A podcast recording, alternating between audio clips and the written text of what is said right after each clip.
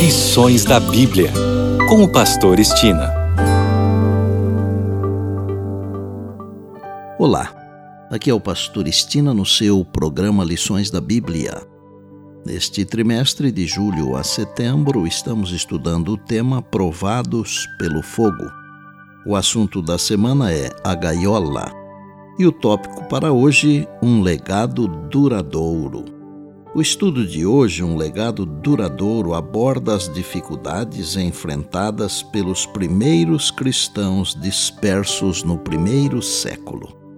Pedro escreveu para aqueles que enfrentavam as dificuldades daqueles dias em alguns lugares como o Ponto, a Galácia, a Capadócia, a Ásia e Bitínia. Esses cristãos eram reais e o apóstolo afirmou que sabia que estavam enfrentando várias provações.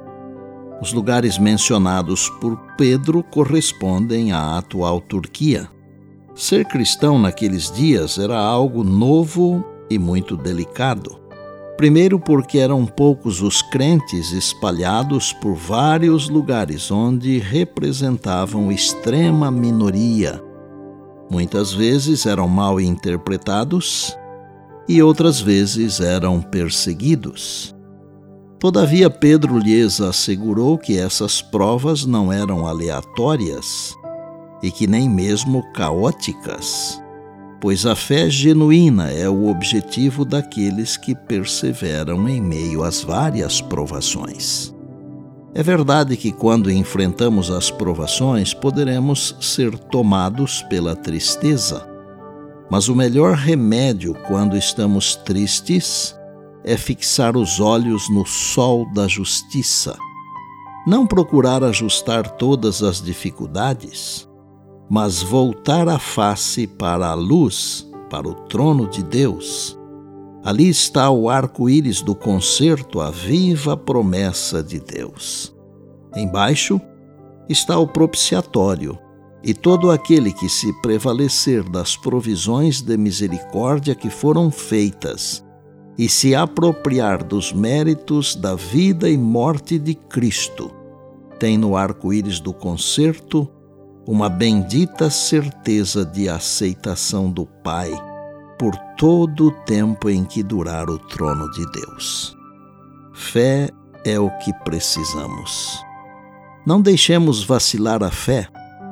Devemos combater o bom combate da fé e tomar posse da vida eterna, pois as promessas de Deus são sim e amém em Cristo Jesus.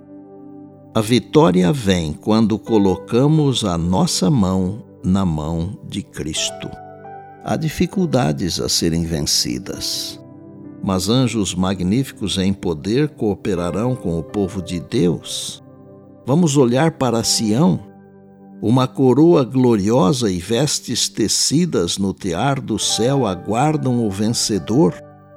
Embora Satanás lance sua infernal sombra através de nosso caminho, e procure ocultar de nossa vista a escada mística que se estende da terra para o trono de Deus, na qual sobem e descem os anjos, que são espíritos ministradores aos que hão de herdar a salvação.